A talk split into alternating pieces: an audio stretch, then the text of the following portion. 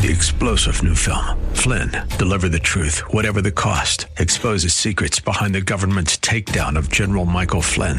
Flynn knew what the intel world had been up to. He ordered the first audit of the use of contractors. This set off alarm bells. He told the truth. He was the most dangerous person for Donald Trump to hire. They had to get rid of Flynn.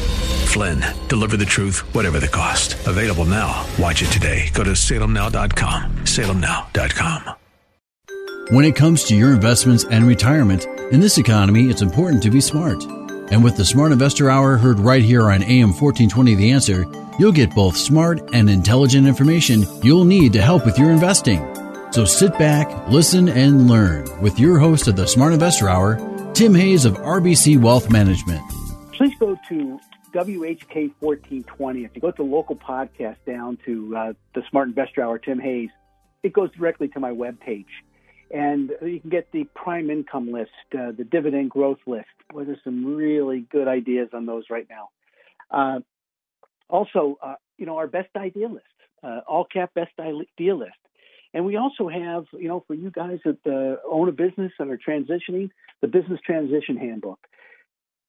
This is a great time, in Tim Hayes' personal opinion, to borrow money on a short term basis. And uh, we have the Savvy Credit Investors Handbook.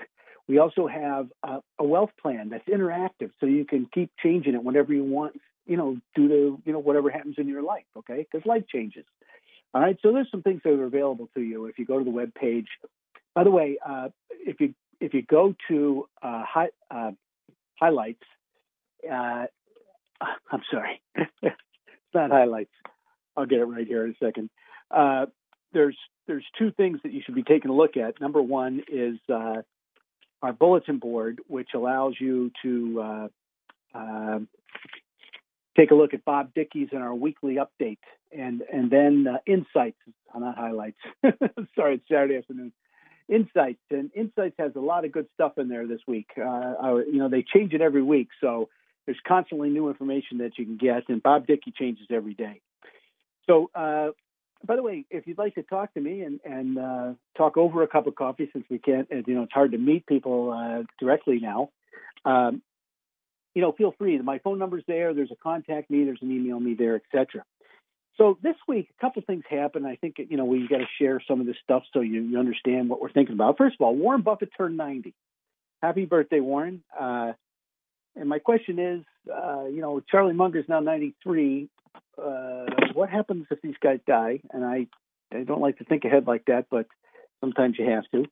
And then Tiger 21, which is a group of uh, very wealthy people, um, have cash at 19% and holding at this point. That's a high level of cash for them, which I thought was interesting. Uh, and then I, I, was going to talk about municipal bonds this week, uh, but Barron's came out and beat me to it this morning. You know, municipal bonds, um, with the amount of debt that's going on out there, uh, especially in the state and the local governments, I think you got to be careful. Okay. Now the other thing I I really nobody's really talked about this, but you know if Joe Biden is winning, you know so far, and I don't know if he is or not. Uh, you know I'm I'm I'm not here to make any predictions or anything like that. But if he is, uh, you know he's talking about increasing the tax rates. You know, I figured it out. I'm going to be in the 54% tax bracket. I know a lot of you people might be out the 60, okay? Or, or you'll be at the 42, 43% bracket. Why is there tax loss selling go, or tax gain selling going on right now? And as we get closer to the election, will it start to occur? Okay. And then I got a I had a question uh, from Harry this week. He said, "Tim, I like real estate investment trusts, and they've been out of favor for a pretty long time. And my suggestion would be to look at the single family REITs. Okay, a real estate. What, what is a REIT? It's a real estate investment trust. So it's real estate you can buy on the New York Stock Exchange and get a lot of the advantages uh, that you normally have. All right, so you know the other thing I think you got to look at is the at the bond market tends to be one of the best places to be the two months before an election. It's it's the only asset class that's been positive every election. So there we go. Now I uh, I don't know if, if you read the Felder report. I get about 20 reports. Uh, but Jesse Felder is a really smart guy. He's a technician, and, and one of the things he said that uh, this week was when the VIX rises with the stock market, it's it's and they're moving in the same direction. Usually, have quick, decisive moves down. So something to think about. Okay. Uh, anyway, for the year of 2019, total revenues for global recorded music grew by 8.2% to 20 billion. Streaming revenue, however, grew by 22.9% to 11 billion. A big move. It accounted for more than half of the revenue in the music industry. So, by the way, five years ago wasn't even heard of. Uh, historically, the benchmark S&P 500 index has a return median of 2.6 in the months when the dollar moves sharply lower, which we, you know, we talked about the dollar breaking down uh, three months ago, I think. Uh, and that, that comes out of Goldman Sachs, by the way, and uh, and technology and energy stocks were faring the best. So companies, this is a real interesting statistic. Companies have paid out 3. trillion in dividends in, in the period from 2010 to 2019, and stock buybacks have totaled 5.3. So they spent more on their stocks than they have uh, on anything else. Okay, so uh, very interesting stuff going on, uh, I, I, think. Now, Lori Calvasina, uh, Calvasina, I'm sorry, I'll get that name right eventually, um, is our head strategist, and she had a couple good ideas uh, this week, and I thought I'd just uh, refer a couple of those things to you. And, and she said that the stock market is starting to remind her of 2018. You know, the S&P surged in January, driven by excitement over the uh, cuts, and it uh, unwound the trade because of the, the Chinese thing, and we got we got hammered. Then we had a big move, and then uh, we hit a new high in late September, and then uh, we started a fourth quarter uh, tumble. Uh, so uh, she's right. You know, we've got another month. Uh, who knows?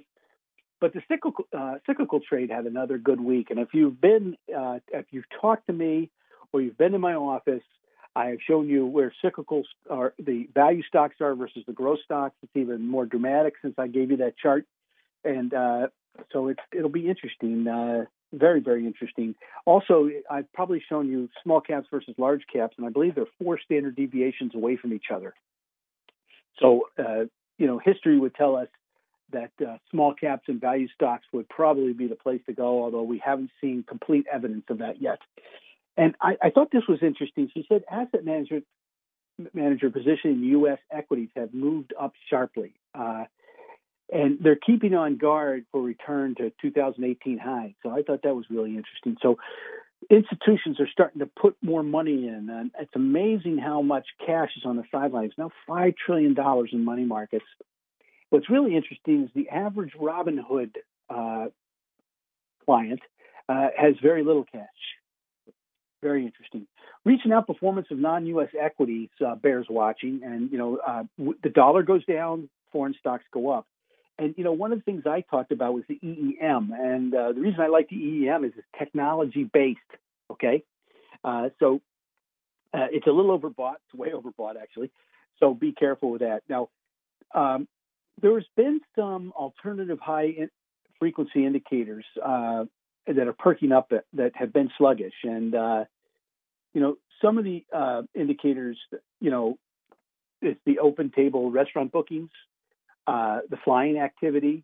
Uh, others appear to be stalling and sluggish, and, and that's stuff like uh, consumer comfort, credit card spending, and public public transit activity. So it'll be interesting to see what the Fed say about that. All right, um, and we'll leave it at that. Now, um, I thought there was a, another interesting thing. we had an article this week uh, called "The Fed Goes on Call," and you know, since they met in July, there's been a tone around the Fed's official comments that have raised some doubt about the need for and perhaps the willingness of the Fed to do more in terms of monetary policy at the upcoming meetings. Now, Mr. Powell was very definitive and he said he'd like inflation to go up this week. Very interesting. So there's a couple guys that called in that you know were saying, hey, maybe gold, you know, gold would go back down.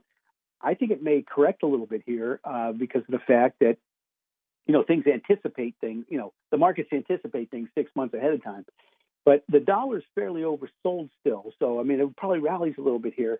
And then you wonder it will go continue. But their their point was this: the path of the virus is going to determine the path of the economy. So the most important thing anybody can do is get their arms around the virus.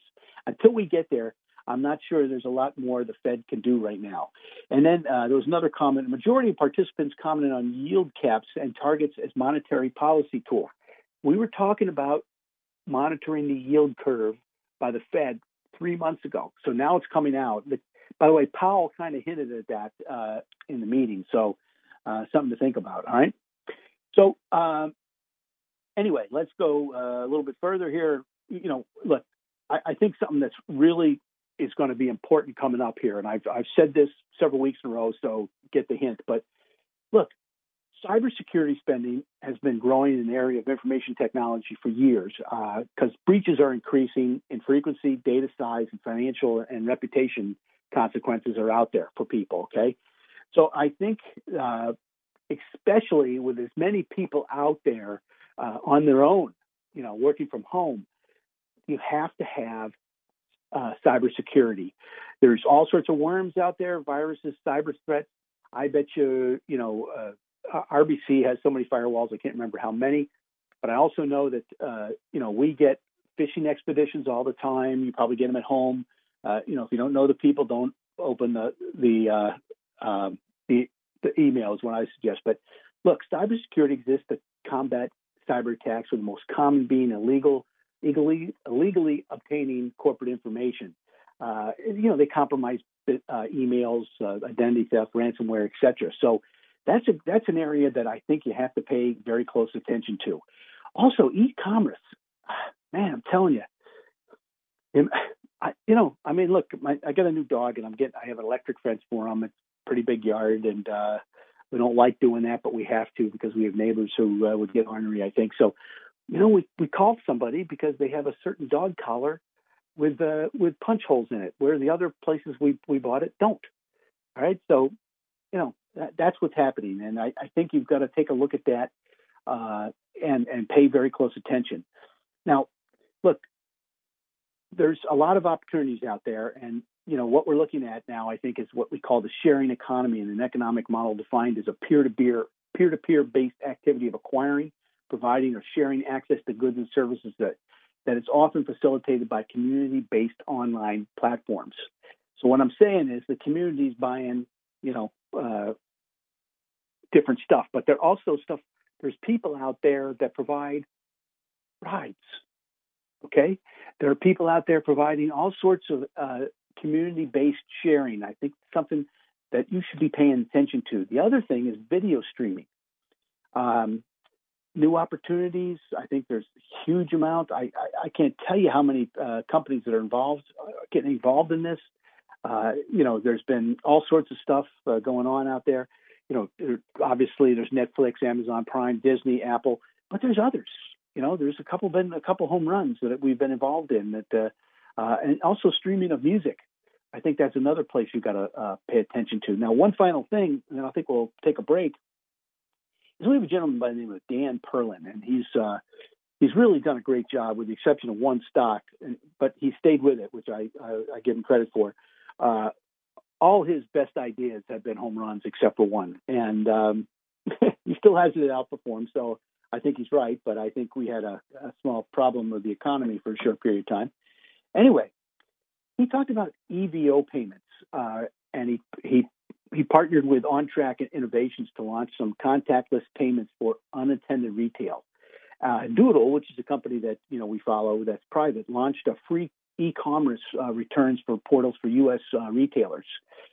It they added 35,000 retailers and 14,000 consumers in the period, you know, just first half of the year. Okay, so we believe there's a global trend of accelerating competition in payments as payment companies, technology firms, and other organizations combine faster payment technologies and look to integrate retail payments, lending, or software into seamless ecosystems huge exposure for some companies that we follow, uh, which is a great report, by the way. And we expect banks to continue to invest in new solutions on customers, uh, look for a seamless experience across channels, okay? And banks to protect and increase revenues while reducing costs as technology evolves. I don't know if you saw, but Visa just made a uh, an acquisition just recently. Um, I think, you know, based on that, what Dan's opinion is, is they support a view for secular growth in electronic payments in both developed and emerging markets as consumers' uh, preference changes. Um, and he sees some real big winners here, and there has been. He, I mean, he's called uh, uh, some big, big names out there. So uh, anyway, if you like a copy of that report, like I said, you go to WHK 1420 uh, and go down the the uh, the list to uh, you know the Smart Investor Hour, Tim Hayes, and just hit the you know you're at a go to my web page, hit the contact me or email me, and we'll get it out to you. It's a great, great little report. It has a lot of names on there. Uh, it's a very short report, uh, so uh, you know I like short reports, uh, easier to read as far as I'm concerned. He makes his points and he goes on. So look, I think the one thing that everybody's going to understand is the the five largest stocks in the S&P 500 have account have accounted for a disproportionate share of stock market returns for some time now, which is why we uh, when we look at this, it's concerning, but also why it's not. Okay, Patience is required for holders of diversified equity portfolios, and major equity indexes can be quirky, so they, they're intended to reflect the performance of the market. A broad and diverse group of stocks, they often do. But if you get you get times like this, usually in a sec, secular bull market, which we're in, we correct overbought groups where other groups lead the way. Okay, so if you look at the the top five stocks they make up 50 58% of the return of the S&P 500. Uh, if you take a look at the S&P 500, just 0.6% of the return, and the S&P 500 index, all of them uh, are looking at nine, you know, 9.8%, and that's in, you know, uh, the last couple months. So, uh, anyway, let's take a break. This is Smart Investor Show. Remember, uh, if you get a question, 216 901 0945. We'll be right back.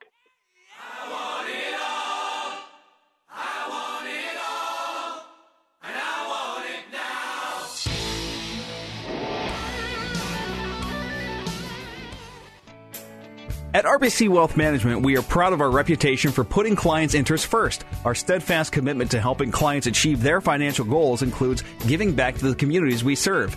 Through supporting youth education, human services, and the arts, we hope to make tomorrow better for everyone. Call Tim Hayes at 216 774 8906.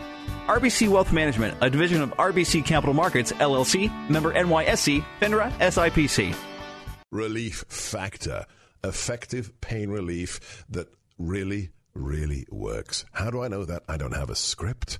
I don't have talking points. I live it. I've been taking it for a year and a half. I had a lower back pain issue that had been plaguing me for nine years, almost a decade. I took Relief Factor for two weeks. Yes, two weeks, and my pain was gone, and it's still gone. That's the experience of tens of thousands of Americans who are taking Relief Factor right now. Don't take my word for it. See their incredible video testimonials at relieffactor.com and then find out for yourself if this incredible drug free product could work for you as well as it does for me and tens of thousands of Americans. It's so very, very simple. Go to relieffactor.com, order the three week quick starter pack. It'll be at your door in three days or less. And I guarantee it, Dr. G's guarantee, if you take it morning and evening, as do I, for three weeks, by the end of that time, you will know if it works for you like it works for me. Bob Frantz. When I was looking for a Christian radio station, for some reason I got it mixed up with 1220 versus 1420. Yeah, that's our the sister station. Found, the day that I found 1420 was one of the best days of my life because you were on there. I've been a listener of yours for years. You are just very articulate, knowledgeable, and it's just a pleasure to listen to you while I work. Thank you for your kind words. Glad you found our show. Weekdays from 9 to 11 on The Answer and on radio.com.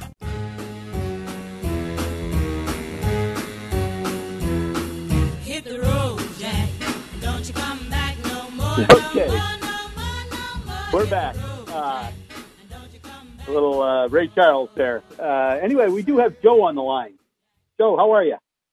Good. Good. What can I do for you?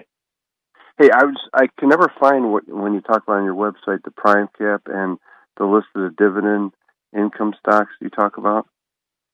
You have to send away for them, Joe. Oh, okay. They're not on my they're, they're not, not on my webpage. No. Okay, I'm sorry. Okay. No problem at all. All right. Thank you. Have a great day. All right. All right. See ya. By the way, uh, Harry just emailed me, and he wanted to know what we thought about Microsoft uh, and the TikTok deal. Uh, Microsoft and Walmart seem to be teaming up. By the way, they've been teaming up against a- Amazon for some time. They're starting to make some inroads on Amazon uh, uh, to buy TikTok. And um, look, I, I think you know, you know, based on what our analyst is saying, that's Alan Zukin. Uh, he views highly scaled social networks and media networks as inherently rare, and in in efforts to build them often fail. See, like Google, Google Plus, and their competitive advantage and moats are largely centered on gravitational force of engaged user population. And what he means, in other words, the size of the network of the users. So uh, he believes that TikTok may be a generational asset with very high engagement that could be monetized maybe at a at a higher rate than Instagram, YouTube, and and or Facebook. So uh, obviously, it's positive. Uh, we don't have a comment on Walmart, and um, you know, uh, look, I, I think Microsoft's up a lot, so I'll just leave it at that. So uh, you take it from here. Um, now, you know, I, I was. Uh, I, I, was looking at a couple of charts, and I, I guess the, my question is: is that uh, you know, where do we go from here type of scenario sometimes. And, and you wonder, uh, you know, what exactly, um, well, you know, look, our lives became busier and technology improves. It seems inve- inevitable that we will, uh, will be looking at computers by speaking to them soon. And uh, the question is, uh, smart speakers worldwide shipments began, you know, worldwide at like 127 million uh, Greater China, is 59 million. North America is only 38. So the Chinese are using these uh, much more than we are. Um, I think that's inviting Big Brother into your house. That's my personal opinion. But uh, look, there are approximately 4 billion digital voice assistants worldwide. That's a lot, okay? a whole lot. Uh, these are smart speakers. So uh, I guess Amazon and Google are the two leaders in smart speakers, and there's a huge advances in natural language processing. So you know, I think they'll be able to do it world, you know, without any type of language you speak. So, uh, you know, you may want to uh, wish to consider the large voice platforms as strong businesses with significant growth properties. Uh, is what I'm trying to tell you in so many words. Um, so, you know, I, I, get Marty Pring's newsletter too. I get everybody's newsletter. That's why I pay a lot of money for newsletters. But you know, it's funny because uh, yeah, you know, the, he he started out with the Shakespearean saying, "Beware of the Ides of March," which it didn't go uh, so well for Julius Caesar. In, in market folk, folklore, October is the season for crashes, and September is the worst performing month. Welcome to the bear season. So, uh, what he he suggested was uh, we're in a long term bull market, and uh, we came off this, you know, uh, a secular bull market, and when when we have readings uh, in what is known as the ROC, if you don't know what that is, you should, and uh, I think you should just Google it. But when you have strong readings like that, usually it's a very positive scenario. And uh, however, uh, what you're also seeing is, you know, look, we just crossed the 12 month moving average, right? So uh, that's that's a possibility. But we are seeing the VIX stay at a high level. Now, you know, the VIX usually goes down below uh, 17, uh, 18 maybe, uh, when, you know, you have to really worry about things. And the AD line is, is fairly positive, but is not uniformly uh, going up. Okay, it's it's it's turned down for a while. So, you know, one of the things you, you worry about, especially if you look at the like the Nasdaq bullish percent, the Nasdaq keeps going up, but the bullish percent's broken its uptrend line, and it's done the same thing with um, the VIX. You know, the the S&P is going up, but the VIX has turned up. Why is that? I don't I don't know, but we'll, we'll I think we're going to find out the hard way.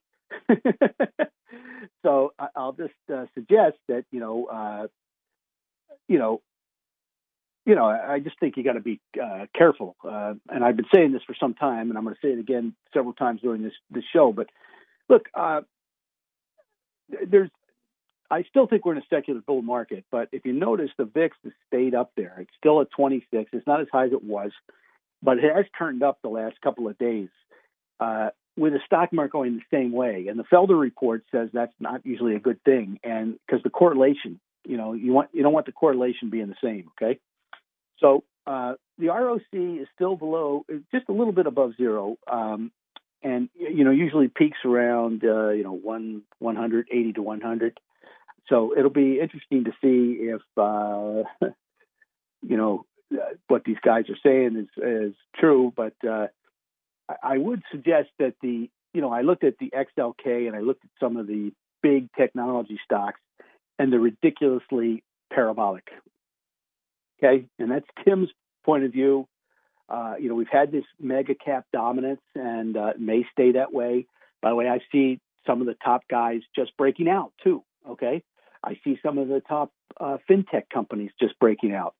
So you you you might want to take a look at your you know high technology stocks and take a look and just say, hmm, you know, uh, you know, maybe I want the equal weight technology ETF versus the uh, the ones that are capitalization weighted, which move towards the bigger names because the bigger names look like they're vulnerable at this point. Is what I guess I'm saying in so many words.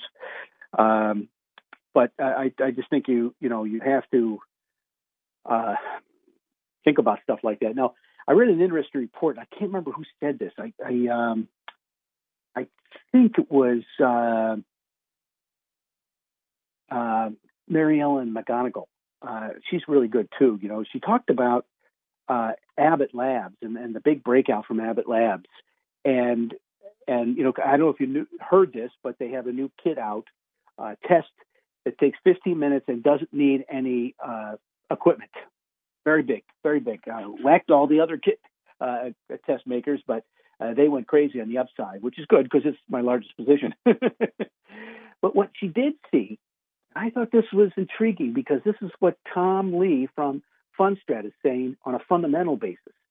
Look towards the epicenter type stocks because she said if you look at the leisure stocks, a lot of them reversed up, reversed downtrends on volume. Okay, that's a I think is very very important. Uh, you know, I I saw it in a couple big big uh, names, and I I'm just going to leave leave them the names out because that's for you do your own homework. All right, so um, anyway, uh, you know, I, I just think there's uh, there's more to it.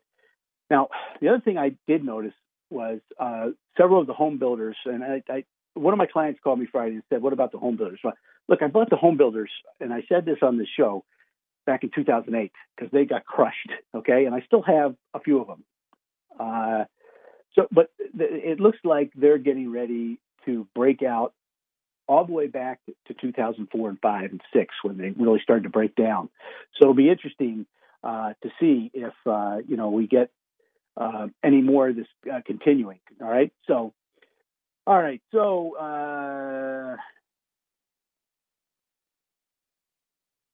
uh, here's a couple things. Cyclicals are progressing and they're breaking out of their summer consolidations. They, they began on June 8th. I don't know why that is. Uh, and I think that's when the the COVID 19 concerns started to resurface. And they continue to recommend investors increase exposure to cyclicals as part of a barbell portfolio. Okay. Now, Rob Sluymer, who works for Fundstrat, and Bob Dickey have been talking uh, very similar games, and that uh, you know Bob's not coming out right and saying it. Bob, Rob Sluymer is, and that is you have a barbell, and, and the bar, the the actual bar is your your consumer staples, you know, your high quality names. One side is your big cap technology names, and on the other side is your uh, um, uh, you know your uh, cyclical stocks, and then uh, he's talking more cyclical than financials, but uh, it's kind of interesting. He's also seeing some mid cap names and some core value and contrarian managers start to to pick up things that are really interesting. Um, you know, and, and some of the high beta names beating low beta names. So uh, keep it at that.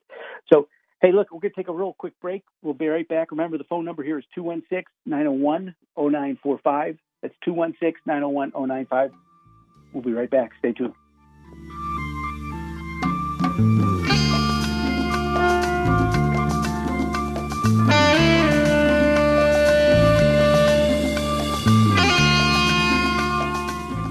Listen to us anywhere, including radio.com.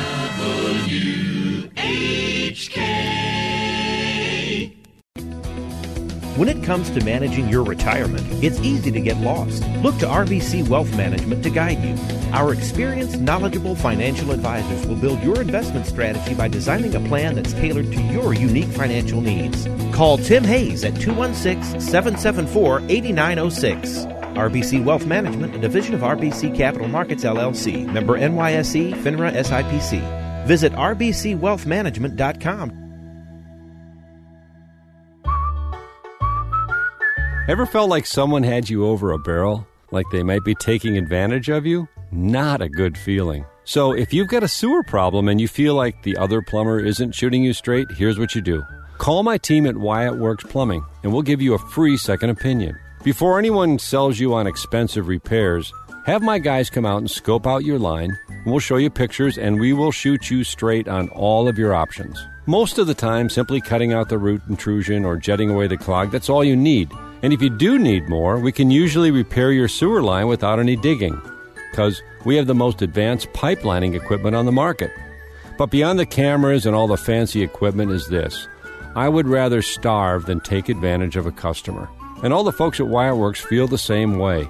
So call us, either right from the get go or for a second opinion, and stay confident and in control. Consider it done at WyattWorks.com. License number 30185. Back to school is quickly approaching, and you may have concerns about sending your kids back to the classroom or how virtual school will work. Hi, it's Christine, and for your family, you need to do what is best. If small class size and faith based curriculum are what are important to you, along with the health and well being of your child, then a private school may be right for you. Check out NortheastOhioDeals.com to get half off tuition to some of Northeast Ohio's best private schools. That's NortheastOhioDeals.com. Savings at your fingertips.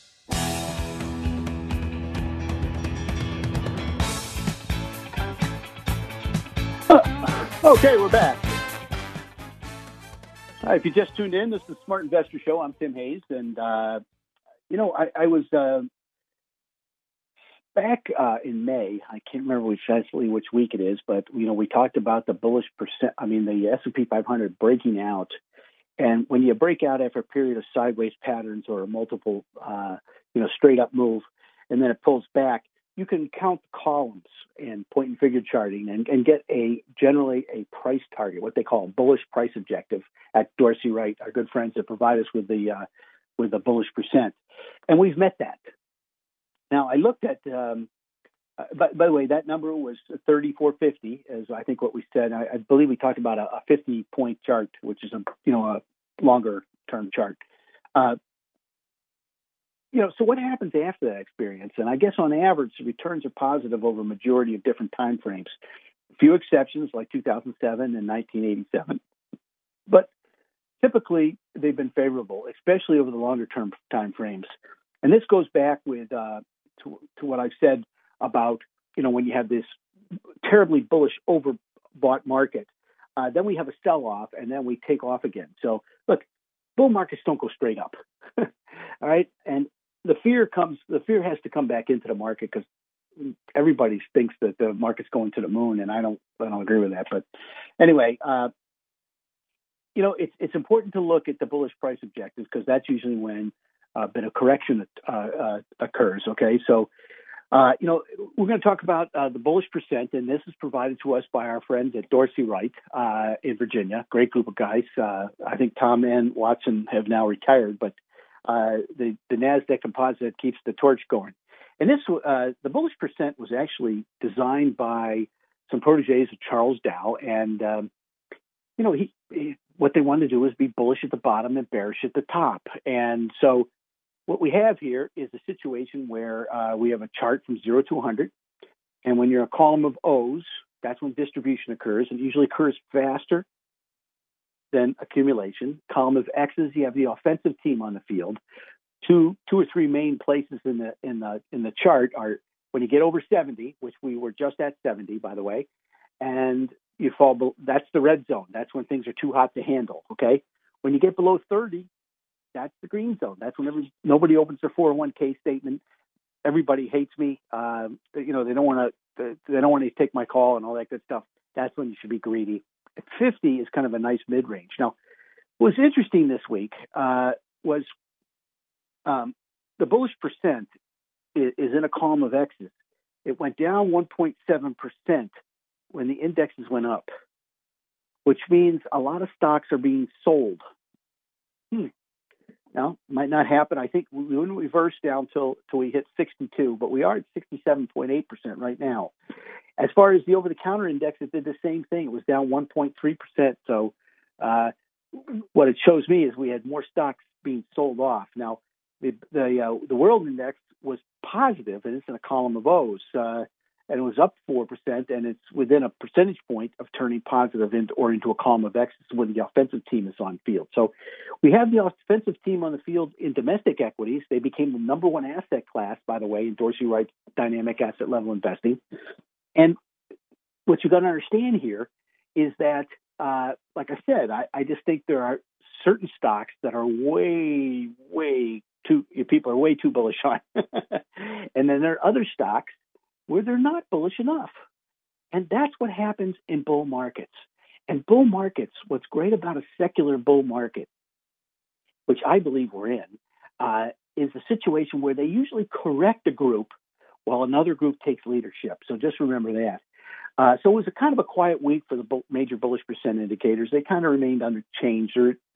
Some of them are midfield territory. Uh, you know, the the, bull, the major bullish percent up in the 60s, a little bit high, and all the positive in, in, uh, trend indicators did not change, which is very good. And they're at midfield, so they're about 53, 54. However, uh, the high-low indicators, number of new highs, number of new lows, cooled off this week and reversed down to a column of O's, and they're pretty far up there. There were 84 and 82. That's a pretty high number. Uh, so those are some things that we have to take into into uh, you know, uh, into our minds while we're, you know, look, I've been kind of cautious for two weeks now. All right. And I don't think that's going to go away. I think there's going to be a corrective phase. I'm not sure, you know, corrective phases have all sorts of types of corrections. There's time corrections. Look, McDonald's went sideways for almost four years, did nothing. Tesla from 2013 to 2018 went nowhere. It was a, you know, that was a base. Okay. And, unfortunately, I didn't buy it. I bought it the first time and didn't buy it the second time. But this week, in dynamic asset level investing, domestic equities took a one vote lead over fixed income, uh, which is good. And, and cash, uh, uh, you know, fell a little bit too. So uh, I, th- I think that's very interesting. So, you know, look, if you're looking at tactically, uh, you know, I, I would suggest that, you know, if you're very conservative, you have uh, domestic equities is 19% and fixed income is 80. If you're, uh, you know, a moderate tilt, what you might have is international equities 5%, domestic equities 35 and fixed income at uh, 60. If you're, you know, you're looking at a, a, current allocation, I think you should have 70, 80% in equities, 10% in, in fixed income, and 10% in international equities, and about, you know, whatever you got left in cash. So, right. So anyway, I, I did notice that most of the major ag- uh, averages were up uh, the EEM, you know, which I've been talking about for the international thing uh, last year and this year, uh, has been negative for two weeks. It was positive for 14 weeks. So, you, you know, there we go. The small cap index and the mid cap index have been positive for about five weeks, as as has the equal weighted index, which is good. You know, you want to see more money being distributed. Uh, but the large cap index and the SPY have been positive for seven weeks again. So they're, you know, the big names are really still leading the, the pack. So, uh, you know, generally speaking, it's a positive week for the 10 major funds. Um, and, uh, you know, I think uh, nine finished in black and just one, and that's the, the mid cap index uh, finished in the red. So that's, that's a good week, you know, uh, very, very good week. And, uh, you know, if you look at some of these things were up, you know, two, three percent in, in a week. Uh, you know, the QQQs and the XLGs, although they, believe me, the QQQs and the XLG are as extended as I've seen anything. So I'll just say that. Uh, you know, but the big five, if you look at them, uh, you know, geez, Louise, you know, they have made up 47% of of the gains in the in the indexes. All right, uh, the QQQ is up 47% since the bottom. All right, uh, you know, so you know, those are big moves. Just that's all I'll say. Uh, I looked at the uh, the number of positive sectors this week, and there's 22, so we're at that same level. But they're getting to the very overbought stage. Remember, uh, you know what, you want to do is buy all these things under 30. Okay, so what we're going to do is talk about the favored sectors, and these are the ones that uh, are overbought. We'll start with the overbought, and we'll move our way down. Machinery and gaming are at 84. That's a big number. I'd wait. Building, auto, housing, chemicals, and business are at 76. Those are big numbers. I'd wait on that. Restaurants and elect- electrical uh, products are at 70. Still, I'd wait. Steel, aerospace, and semiconductors are at 65. I'd wait on those. And then uh, in the 60 area, which you could, you know, you got to look at the charts here, are leisure, computers, waste management, uh, tele- telecom, uh, retail, and software. So there are some stocks in those two areas that look pretty good. At 55, it's precious metals, financials, and the internet. Uh, so there are some good looking ideas there. And then finally, at 50 is healthcare. We have nothing under 38.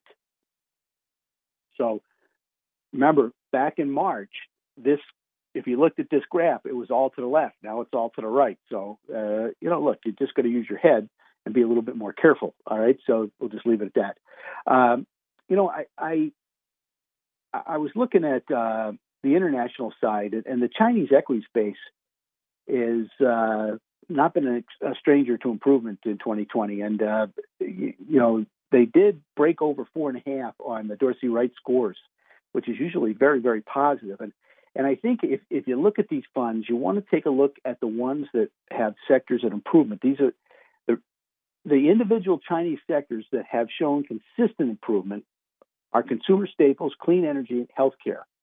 Um, but there's also a variety of names within the Chinese technology sector uh, that are really interesting, and I uh, I'll leave those up to your imagination. Uh, I've got several names that I like, um, I but I also think that there's a couple of ETFs out there that just base themselves on uh, you know the technology group. So pay attention. The other thing, convertible bonds. You know, we talked about those uh, last year, and we started pounding the table on them, and their score was just two percent, two point two, I think it was. They're now at five. They're the best performing uh, asset class in fixed income there is, and uh, so I mean, I could tell you that there was three different ETFs that I looked at. They're both up 40, 50%, and even in a bear market. Now, crude oil's been negative for about eight weeks. The momentum's been negative, I should say. And gold just turned negative for the first time. I think that's the, you know, I keep talking about the dollar being oversold and rallying. I think that'll continue for a while. So, uh, you know, you got to be uh, careful in those. Uh, crude oil did break out, which I thought was interesting. So the momentum's, and natural gas did too, by the way. So momentum's negative, but here they are breaking out. All right, so that's very, very interesting. Now we're going to talk about relative strength here. We're giving you, you know, we're just saying these stocks broke out in a positive relative strength. So you can write these names down. But look, relative strength uh, is just a measure of how a stock is performing when compared to something else. In this case, it's the S&P 500 equal weight. Uh, relative strength is very important in technical analysis. So what you want to do is, if you like the stock on a fundamental basis, here's another thing to go to. Compugen and biotechnology, Cutera Medical Products, Global Ship Lease, uh, Fiesta Restaurant, Immersion Corporation, uh, Points International Limited, World Acceptance Corp, uh, USA Technologies, uh, QuinStreet, Bristow, Cancer Genetics made a big move this week, so I want to hold back on that one. Live Oak Bancshares, Athena Holdings uh, Limited, and Forte Biosciences, and Hudson Limited. That's in retail, by the way. Uh, on the uh, on the sell side, we had BioMarin, Coherent, Callon uh, Petroleum, Carpenter Technology, uh, Integra Life Sciences, uh, Intellicheck, and 51 Job Inc. That's out of China, by the way. Occidental, Portland General Electric, uh, Kandi Technologies. That's in the electric car business. A lot of those things going crazy. Omeros, uh, Moon, in the biotech area, and, and a couple of REITs, by the way. Acceleron, Shell, Midstream. Uh, most of the REITs have been uh, that are showing relative poor relative strength have been in the multifamily home. Village Farms International is also the other one. So we are having some names that are, um, let's just say, uh, getting beat up a little bit. So we're, we're, the list is longer on the relative strength sells than buys. That's usually not a good sign. So all you guys out there that who who are uh, uh, you know playing the game. Just going to remember that, okay? Hey, let's take a break. We'll come back, with Insider. Stay tuned. This is Smart Investor Show.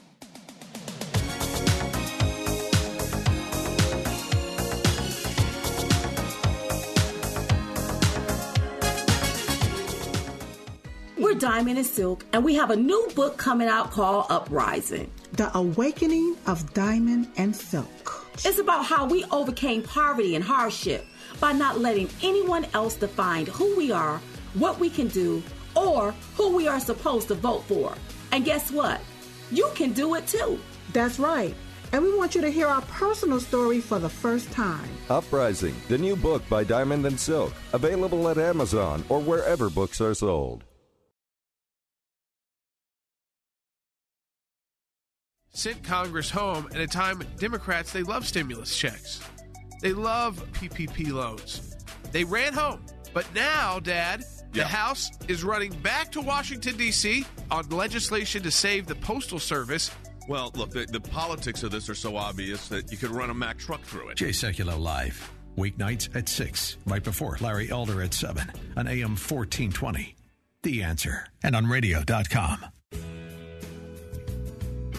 Wouldn't it be nice to keep income rolling in even long after you retire? At RBC Wealth Management, we can help you invest for the future that you want and create a personalized plan to help you create the steadfast flow of income you'll need throughout your retirement. Call Tim Hayes at 216 774 8906. RBC Wealth Management, a division of RBC Capital Markets, LLC, member NYSE, FINRA, SIPC.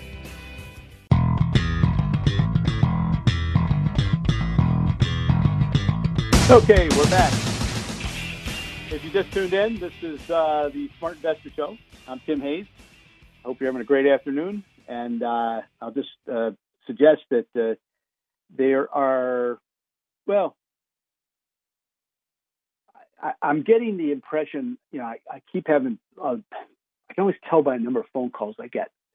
And I have all these people saying things are going up and up and up and up. Why aren't we in this one? You know, and by the way, I have a lot of Abbott laboratories. I have Amazon. I have some Apple.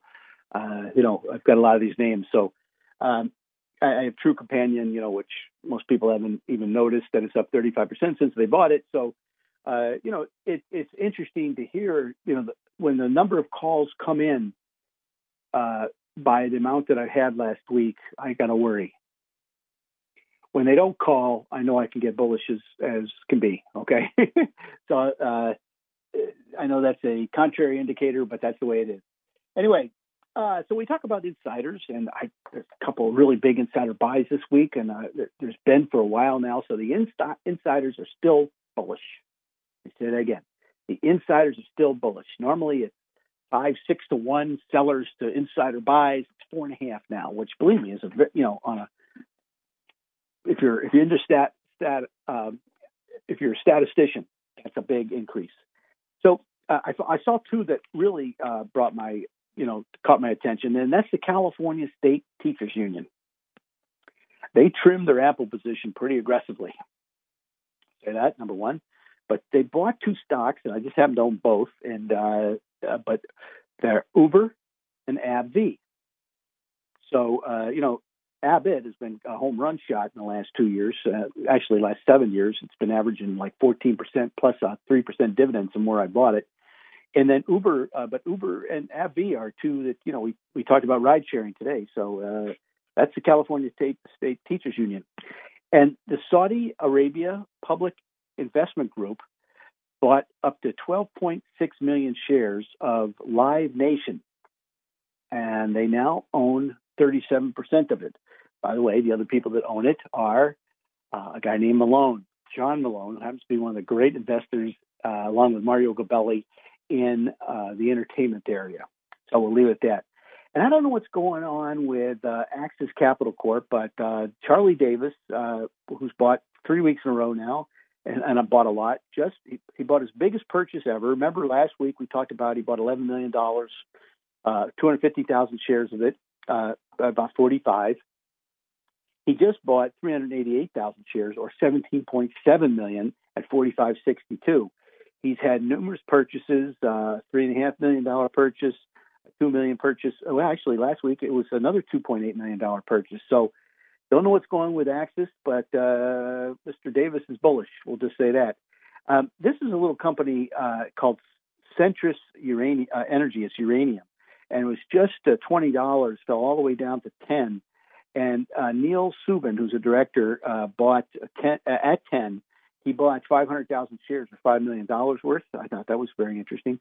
And then um, uh, Avis, uh, you know, we had several buyers last week. We had uh, this SRS Investment Management, who was the buyer last week, by the way, buy another ton of stock. He bought 3.8 million and 3.8 million uh, two days in a row, with an average cost about 33 and a half.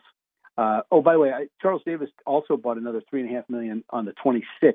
So he bought three times last week. I'm sorry, I missed that one. Um, and, and you may recall that uh, uh, the uh, SRS Investments bought two million, then 1.8 and 1.8 uh, million of uh, of uh, Avis last week. So, and then uh, David Galoob. Uh, uh, you know, if you know who Galoob Capital is, uh, you know they bought again this week. Um, a couple million dollars. Both the CEO and the C, uh, the chairman and the CEO, Larry Galoob's the uh, father, uh, which is always uh, something nice.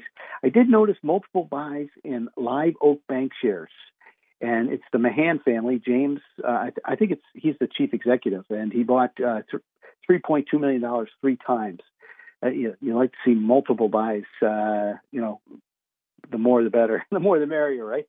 Uh, and then uh, let's see here. There was a couple other ones. Oh, Marcus Lemonis, our famous TV star, who was buying Camping World, you know, down in at seven eight dollars uh, just bought another uh, million dollars worth after it pulled back from um, uh, the uh, 42 area. It's around 3120. So he just bought another million dollars worth, which I actually I think he bought a little bit more. Um, yeah, he, he bought another two hundred thousand uh, dollars just at the end of last week, which I, I thought was uh, interesting. And um, some of the other names that I thought were kind of uh, interesting is uh, Harmony Biosciences.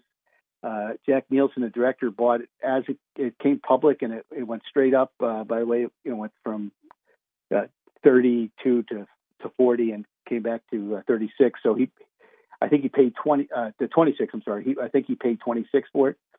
And then Kennedy Wilson, which is uh, uh, you know a real estate services company, uh, the um, chief executive officer bought a million dollars worth.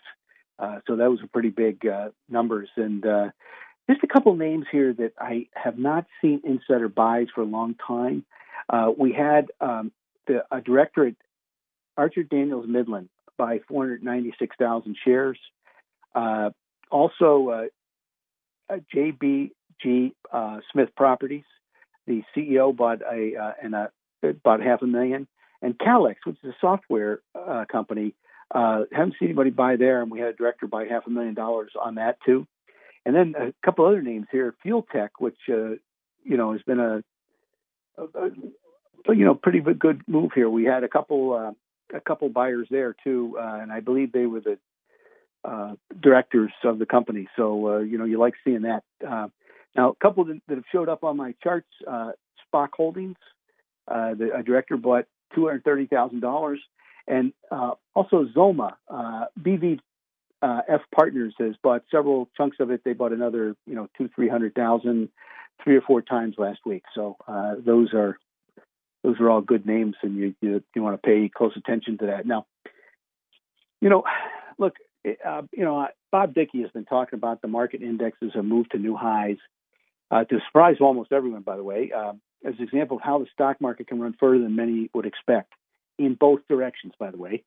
The current advance is continuing despite increasing evidence of an overvalued situation on a fundamental basis. You got some extended technical indicators. You got some, uh, you know, economic conditions that don't line up very well. Okay, so uh, I think you gotta you gotta remember that, and I, you know, I think it's it's a broken record. I mean, we keep saying it every every week. We've said it like three straight weeks now. You know, uh, you know, and look, the majority of stocks uh, look like they're in trading ranges. Many, you know, could stay that way through year end. Uh, and those widely held consumer, uh, you know, staples, the yields and value sectors continue to be more stable for most investors at this point. So it'll be interesting to see if they hold up. Um, but we are starting to see a lot of things, you know, going on. That you know, the Dow Jones is way over its uptrend line, and I think the first support would be 2,700, and the next support would be somewhere, you know, right below uh, 2,500, uh, 25,000. I'm sorry. So it'll be, you know, very interesting to see. But we're, you know, uh, we are seeing some things. Uh, you know, we talked uh, about, uh, you know, Tiger 21 having a lot of cash and and uh, Jesse Felder and uh, you know, some of the other guys saying, hey, you know, we're very po- positive long term. However, uh, we're seeing some breaks in the action. So I don't want everybody getting real negative or anything like that. But look, I think it, you know, Noah didn't start building the ark the day it was raining. Okay, so what you want to be looking at, I think, is is if it does pull back, what ideas should I be using? For those who are looking for income, the prime income list and the dividend growth list, if you go to WHK 1420 and go down to the local podcast, go down to Smart Investor Hour and Tim Hayes, you can go directly to my webpage. If you hit the contact me or email me, we can send you those. We also have our best idea list, and that's an all cap. Uh, and there's some really good names on there. We put Peloton on there a week ago. It's up 10 bucks. Uh, so there's there's a lot of uh, good names on that list, and uh, you know I, I, think the the key is is that uh, uh, they're available to you. Uh, now we don't send these out, you know, every every week, and you know if you if you think I'm going to send it to you ten times in the next year, you're probably wrong. I'll send it to you a couple times. Let's put it that way. Anyway, the, the key is is that they're available. All right. Also, Bob Dickey under Bulletin Board. It also has our weekly newsletter, which I think is really good. And don't forget Insights.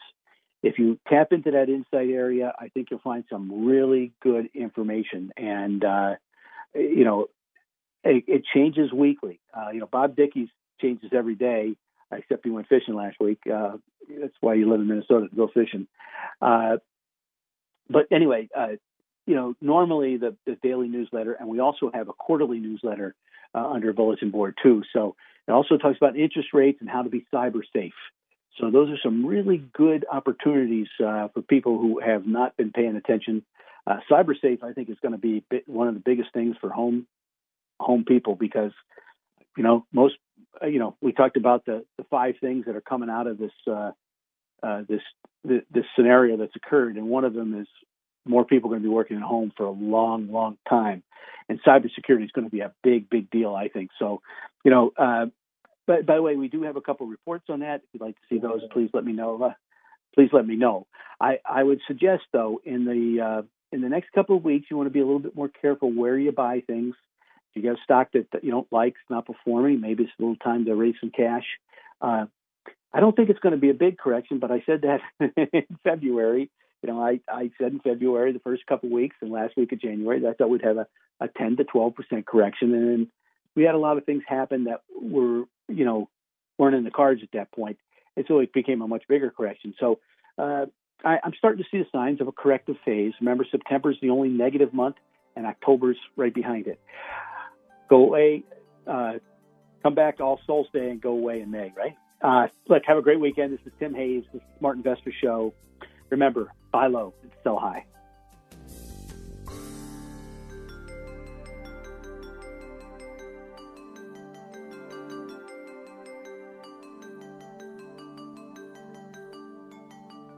Thanks for listening to the Smart Investor Hour.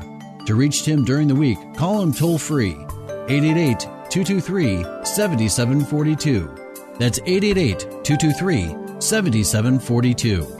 Or visit his website rbcwmfa.com slash Tim Hayes. That's all one word in the address bar rbcwfma.com slash Tim Hayes. Please join us again next Saturday for the Smart Investor Hour to hear more smart investing from Tim Hayes of RBC Wealth Management.